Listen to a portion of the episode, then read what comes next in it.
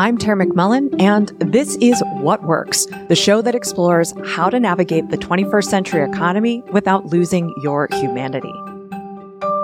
Today, we're talking about meritocracy. Meritocracy is one of those internalized psychological systems that makes transforming our relationship with work really difficult. Now, when I say that work has changed, but the way we work has not, our assumption of meritocracy is one of the chief reasons why. And you'll hear more about that in this episode. But before we get into that, if you're a coach, consultant, trainer, manager, or any other kind of guide who works with people rethinking their relationship to work, understanding these psychological systems is key to helping people make lasting change. We can treat the symptoms, but if we don't get to the root cause of overwork, negative self-worth, harmful self-talk, or poor boundaries, we won't be able to make the changes stick long term. Starting on September 20th, I'm leading a 12 week program on understanding these systems, utilizing them in coaching or mentoring scenarios, and guiding the people you work with to be more aware of their beliefs about work and self worth. Ultimately, it's a program about helping people change the way they work to be gentler, more satisfying, and more sustainable. It's called Work in Practice. You can find all about it, request the syllabus, and register at workinpractice.life. That's workinpractice.life. And if you're wondering if this program is for you or what we're going to be covering, think of this episode as a bit of a sneak peek into what we'll be covering in Work in Practice. Now, on with the show.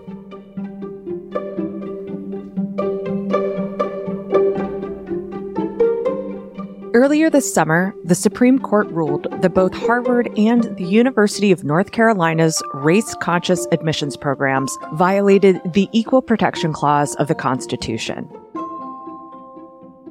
Even though race was just one factor taken into consideration with other factors toward the tail end of the admissions process, six of the nine justices declared the system didn't pass muster.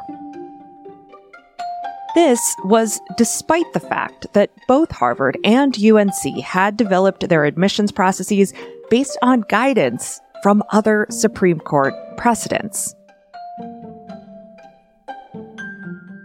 Now, many who argue for the end of affirmative action policies claim that admission should be based on merit.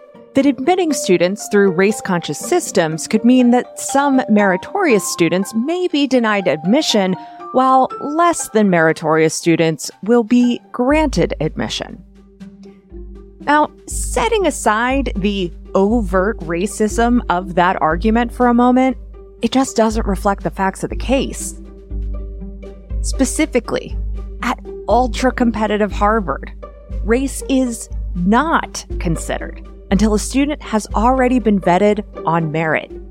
Because so many qualified students apply for a limited number of spots in the incoming freshman class, Harvard has to go through round after round of cuts. The final cut, the one that may use race as a factor in decision making, comes only after every other qualification for acceptance has been met. But this concept of merit runs deep in American culture and politics. The founders envisioned a form of government that wasn't based on inheritance, but was instead based on merit. The president, Congress, and various state and local governing bodies were to be made up of people who deserved to govern, rather than those who had simply been born to rule. Merit, of course, had a gender and color then, as it largely still does. Owning property was part of merit. Merit, in other words, functioned to exclude the vast majority of American citizens. Now, over the last 250 years, the American project has been one that ostensibly expanded the definition of merit.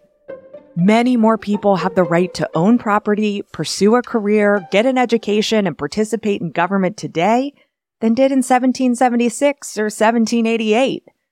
Many Americans believe that truly anyone can succeed with the right mix of talent and hard work. In essence, they believe the United States is a meritocracy. There's nothing we can't do if we work hard, never sleep, and shirk all other responsibilities in our lives. You with me? Or, as sociologist Tressie McMillan Cottom put it, we do not share much in the US culture of individualism except our delusions about meritocracy.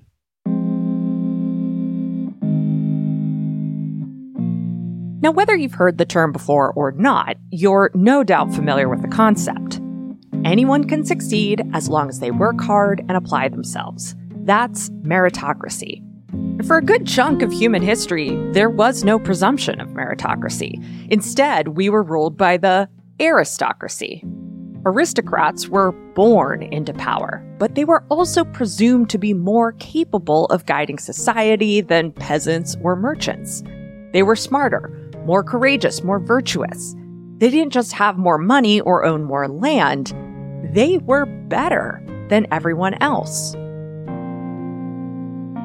Aristocracy didn't just represent a political or financial order, it was also a social and moral order.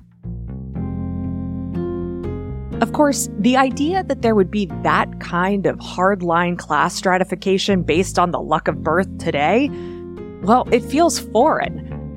We've been told a different story for a very long time. And that story is one of opportunity, class mobility, and earning your way to the top. It's a story that depends on a key character trait never, ever being satisfied with what you've achieved.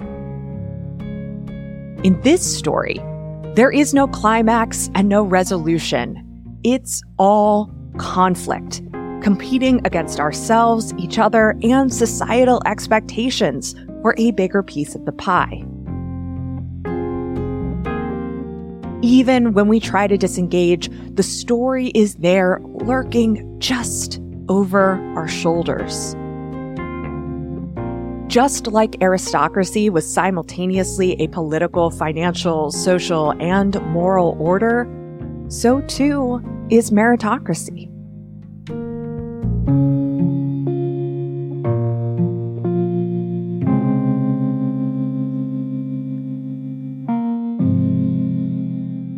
Meritocracy was actually conceived as a pejorative in 1956 by sociologist Alan Fox and then popularized in 1958 by another sociologist, Michael Dunlop Young.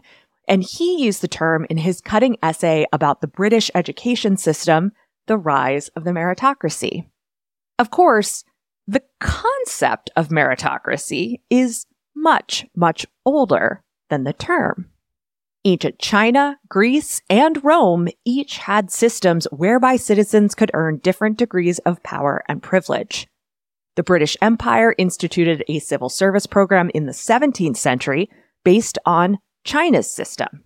Now, none of these were quote unquote perfect meritocratic systems, though.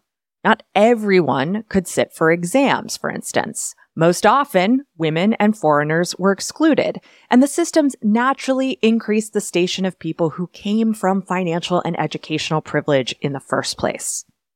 Now, because meritocratic systems are so likely to maintain existing social stratification, the narrative of meritocracy isn't just that anyone can succeed. It's also justification for why people fail. If we truly live in a world where anyone who has some brains and a good work ethic can live a middle class life, then what does that tell us about the poor? What does it tell us about the women and minorities who are regularly overlooked for promotions? What does it tell us about who deserves government support and who doesn't? If success is equally available to anyone, then anyone who doesn't succeed must be inferior or defective for all our talk of equal opportunity, it's that message of deficiency that we internalize from the narrative of meritocracy. While it's certainly not the only system that impacts how we see ourselves and move through the world, it's one that pops up in conversations about work all the time. Meritocracy as a system removes from possibility any other system that could have an impact on whether or not someone succeeds. It's not the housing system that's the problem. It's the people who don't work hard enough to afford rent. It's not the education system that's the problem. It's those kids who would rather play video games than study. It's not the healthcare system that's the problem. It's the people who insist on eating fast food and watching hours of TV. Meritocracy destabilizes our own lived experience by insisting that our identities don't change the opportunities we have access to, despite every indication to the contrary. And many of us know this. You know this. But these messages, well, they still eat away at our confidence and self worth. These stories encourage us to work harder and harder to make up for systemic failures the system insists don't exist. You and I, the systems thinkers, the justice minded, the people who believe structural change is key to a better future, well, we still hold a nugget of the meritocratic story in a small corner of our minds. Freddie deBoer, writing for the New Inquiry, put it this way quote, we believe in meritocracy because we must. We have no vocabulary for what might possibly replace it. The normative eats the empirical. Faced with evidence that points to an unthinkable rejection of a cherished set of norms, the evidence is ignored, denigrated, or suppressed. Just as it seems impossible to imagine a world that doesn't run on capitalism, it seems impossible to imagine an educational, political, or corporate world that doesn't run on meritocracy, no matter how much evidence there is that our world is anything but meritocratic.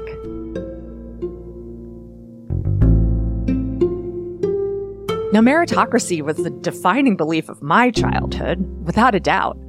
I grew up working class, both of my parents had taken a few college classes, but never finished a degree. My mom was a seamstress, my dad a cop. And within that context, I was raised to believe that the key to moving up in life was to check off the right boxes. Get good grades, ace the SAT, go to college, get a degree, start a career. Boom, middle class. Writer Jill Filipovic calls this the path.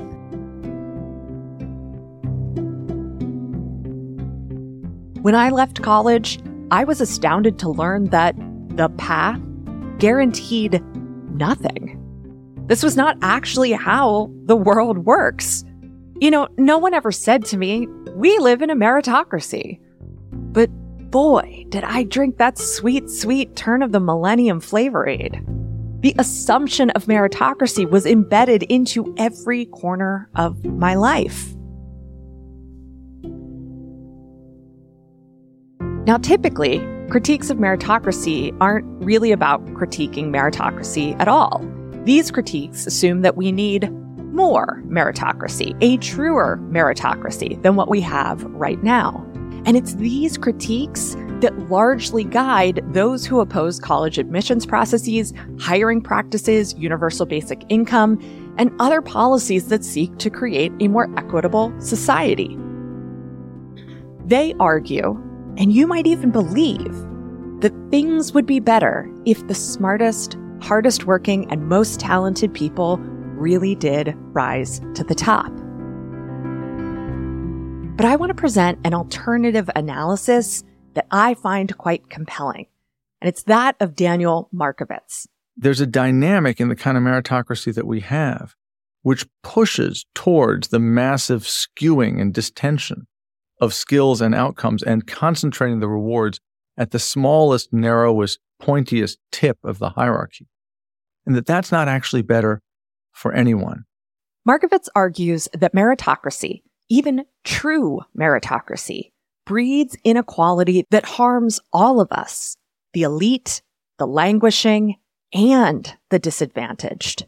It is sensible that people should be rewarded who do well at things that are socially productive. But we should favor ways of organizing our social and economic life that have things that are socially productive be more nearly equally rewarded. And we should f- pick ways of making things, ways of delivering services, ways of running schooling that don't skew achievement so far at the very top, because that's a destructive dynamic. Markovits argues that snowball inequality is the inevitable consequence of perfect meritocracy. In a perfect meritocratic system, the elite are self reproducing. They train for super skilled jobs, earn high incomes, put their kids into elite schools, where those kids train for super skilled jobs, earn high incomes, and put their kids into elite schools. The cycle recurs every generation. The inequality snowballs. And in the process, the middle class are increasingly squeezed out of educational and employment opportunities. The languishing end up in a perpetual servant class. T.R. Malthus, an English economist working at the turn of the 18th century, theorized that society would always organize its growth in such a way that it produced surplus population. There would always be people in poverty because there would always be too many people. Now, Marx later countered that surplus population was, instead, a tool of capitalist labor exploitation. Then, in the 20th century, Friedrich Hayek, an architect of the ideology we now call neoliberalism, well, he argued that free markets, total economic liberty, was the only way to treat people equally. The fact, then, that some rise to wealth while others fall into poverty is only proof of how unequal we are. Trying to make people equal would put us all on what he called the road to serfdom. Now, while these ideas may seem distasteful to progressive ears, they are actually baked into media messages, textbooks, and popular culture in ways that ensure they're burned in our brains. They're ideas we take on whole cloth, assuming that they're just the way things are. They're part of the grand meta narrative of meritocracy, and they undoubtedly shape how we work, how we feel about ourselves, and how we feel about the level of success we've attained. Markovits also argues that while the elite becomes adept at deploying their time for work or work like activities, think fitness, meditation, even approaching parenting as work, they have not learned how to deploy their time effectively for non work activities. They simply don't have the skills to enjoy a lazy Sunday or pursue a hobby that isn't also a potential side hustle. Sound familiar? Does Markovits have an alternative structure in mind for us? Sort of. And instead of being a cop out, I think this sort of is highly instructional. Markovits characterizes our current, not really meritocratic structure as one that's highly polarized, with a mass of extreme winners on one end and a much larger mass of extreme losers on the other. And of course, a very thin line of people in the middle. And the reason for this is that the rewards for the elite are so great while the consequences for not being elite are so awful. Markovits asks us to consider what it might be like to move through a world that doesn't have such a massive skill and reward gap between elite workers and other workers. He explains that doesn't mean that talented, hardworking people are denied recognition or reward, just that there would be systems that put limits on excessive rewards the variability in compensation or material success would be constrained. Good enough really would be good enough to live comfortably. The best society is one in which people get ahead by being good at things that are worth doing. And in that sense, that sounds a little bit like it's a kind of meritocracy.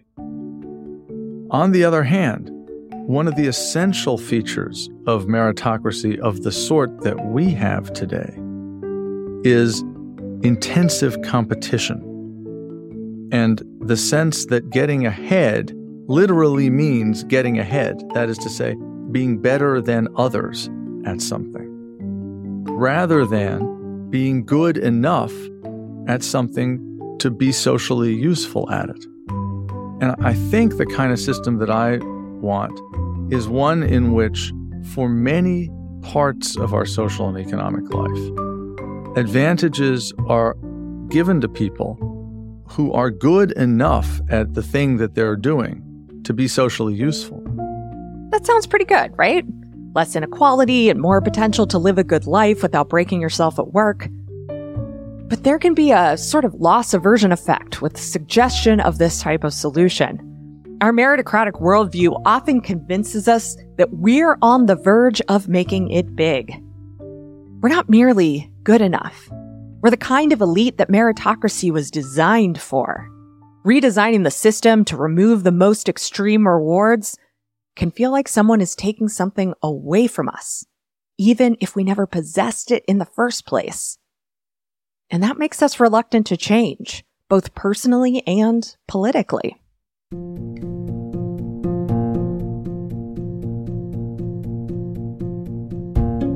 Philosopher Byung-Chul Han describes the way we learn to think with the status quo as neoliberal psychopolitics. While an earlier version of capitalism exerted control over our bodies, that's biopolitics, today's capitalism is internalized and psychologized. Neoliberal psychopolitics has naturalized values like productivity, efficiency, willpower, self control, achievement. And to not align ourselves with these values is almost unthinkable in the 21st century. But the history of these values is short. Productivity and efficiency were only applied to human labor in the late 19th to early 20th centuries. Before that, they were just terms that applied to land use and then machines. Willpower and self control have somewhat longer histories, becoming prized traits during the boom in ascetic Protestantism in the 17th century. And oddly enough, they were understood less as personal capabilities to be cultivated and more as gifts from God. Cultivating willpower and self control became popular in the mid 20th century. These values don't represent human progress so much as they do the will of those who benefit from the status quo. If traits like self control and productivity are highly valued, then people who want to better themselves will learn how to become more productive and self controlled. They won't need to be compelled by an outside force. They'll do it all of their own volition. The political power of the status quo is no longer external. Rather, it's now the voice inside our heads. The notion of meritocracy lives on in the way we talk to ourselves.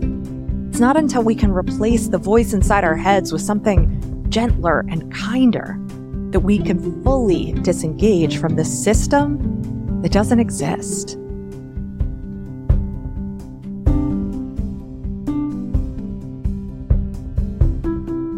Changing your relationship to work is hard. There is a ton of social conditioning, economic friction, and even relationship challenges to wade through even if you really want to change, you can easily get caught up in old patterns. And no one knows this better than the coaches, consultants, managers, and guides of all kinds who work with people who, well, work. If you're one of those guides, you already have a bunch of tools for helping people know what their values are and what really matters to them. You have tools for helping people identify their next steps. But where you might feel a bit uneasy is helping your clients or team members identify the external influences that keep them stuck or stressed. That's why I'm leading a 12 week certificate program called Work in Practice. You'll learn how to spot the social, political, and economic systems that make change hard because until we can unravel those systems and question our most basic assumptions about work, we won't be able to break the cycle and imagine a more sustainable and nourishing way forward. Work in Practice starts September 20th. Learn more about the program and view the program syllabus at workinpractice.life. That's workinpractice.life.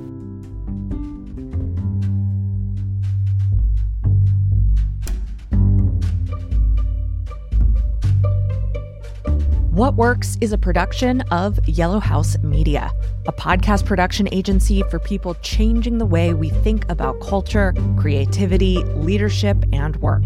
Our production coordinator is Lou Blazer. Our production assistant is Emily Kilduff. This episode was written and edited by me, Tara McMullin. Marty Seafelt is our audio engineer, and Sean McMullin is our fearless leader and executive producer.